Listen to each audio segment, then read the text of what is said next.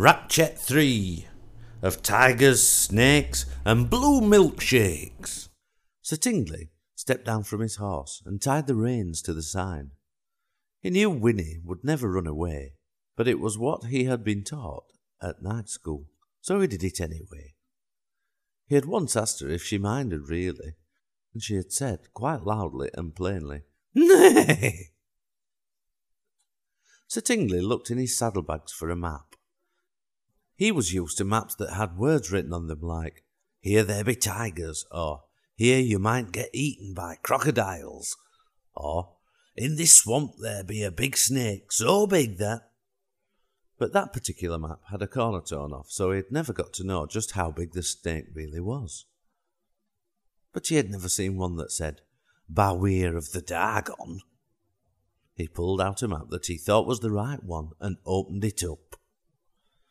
With his finger, he followed the trail of the road and the river as they twisted and turned across the map until it came to rest at a little village called Sleepy Hollow. I say, said Sir Tingley.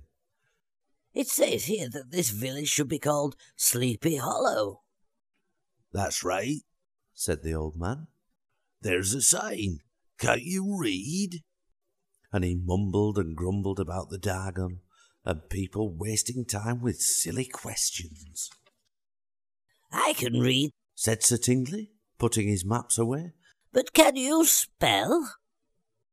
Spell? Spell? asked the old man. Spell? I'm not a wizard. Only wizards spell. No, said Sir Tingley. I meant can't you spell? We once had a wizard once, mumbled the old man. But he didn't stay long.